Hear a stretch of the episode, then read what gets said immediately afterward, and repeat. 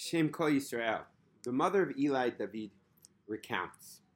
About 17 years ago, Tafshin Sameches, in Elul, a, a son was born to me. His name was Eli David. Four hours after Eli was born, the doctors came back and said that there is an aggressive bacteria, and because of it, many of the systems in the young baby's body had been shut down, and his life was in danger. So immediately, the baby, the infant, was rushed to the emergency room, and doctors were trying to save his life. A doctor came out with heavy eyes and said, Listen, I'm not going to lie to you.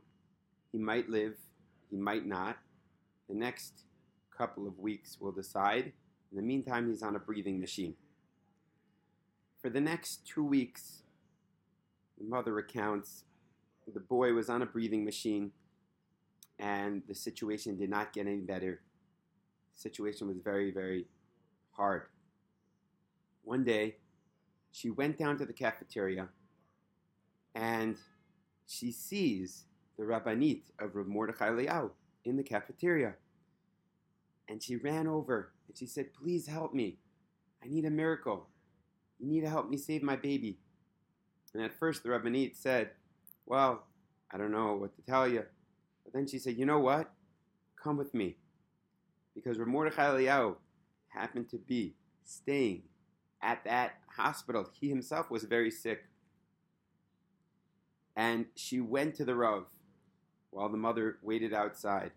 And she explained for 10 very long minutes, seemed like eternity to the mother, the situation, until she came back. And she said that the Rav had blessed the child.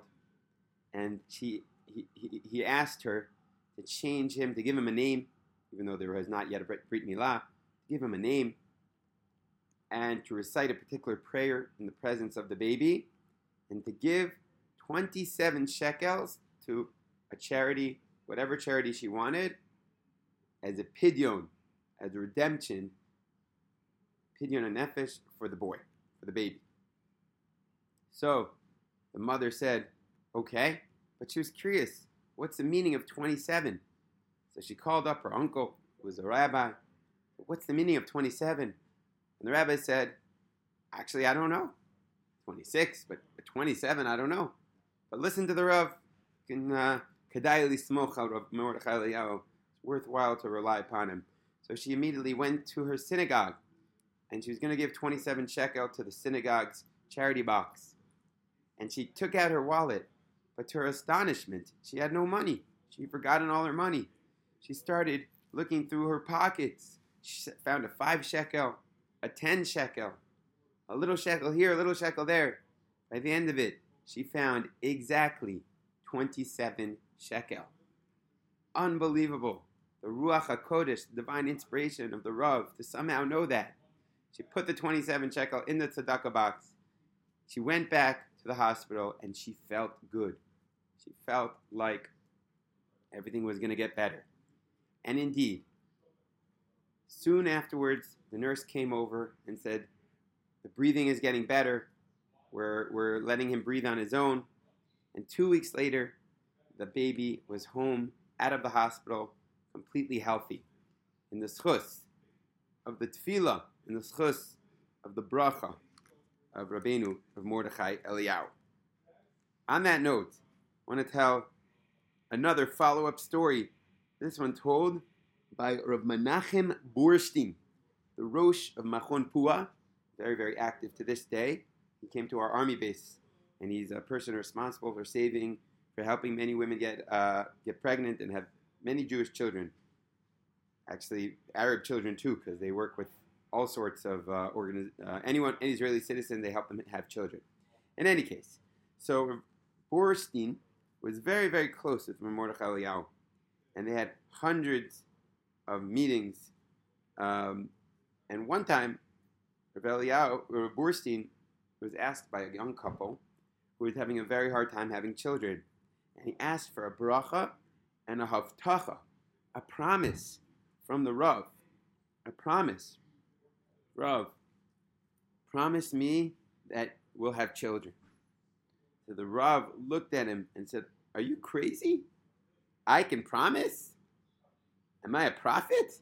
I can't promise. So Rav Burstein, with a little bit of chutzpah, holy chutzpah, said, Rav, I know of a situation where the Rav promised, and Baruch Hashem, it happened. The Rav put down his eyes, waited a minute, and said, Listen, I can't promise.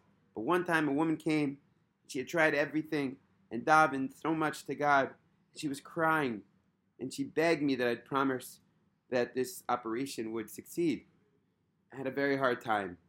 And so I promised her that, uh, that she'd have a child. And immediately after I child, I promised her. I went up to Hashem and said, Hashem, save me. I promised the woman, help me, that the matter should be fulfilled. And indeed, a miracle happened, and the woman gave birth soon afterwards. So you see, it's not that the Rav could guarantee anything. He just prayed. Sometimes Hashem said yes, sometimes Hashem said no. But the schus, but a holy tzaddik's prayer is very, very, very powerful. End off with two last powerful, powerful stories about Rav Mordechai Eliyahu's power to heal. So, once, Jonathan Pollard, Jonathan Pollard himself was very close to the Mordechai Eliyahu. And Jonathan Pollard was very sick at one point. His wife, who was also very close to the Rav, came over and told the Rav how sick Jonathan was. Right, the famous, uh, one could say spy, the one who did so much mesirus nefesh for the Jewish people. And the Rav understood, and soon afterwards he, he prayed soon afterwards, the Rav himself was getting sicker, while Jonathan Pollard was getting better. And the Rabbanut, Rabbanit of Jonathan Pollard, his wife, came over and said, Jonathan does not allow you to take any of the sickness upon yourself. And the Rav just looked her in the eye like a, like a father, thinking to himself, it's too late, and said, don't worry about it, everything will be okay. For the next four years, Mordechai Eliyahu was sick It took him about four years until he got better. But Jonathan Pollard himself got better.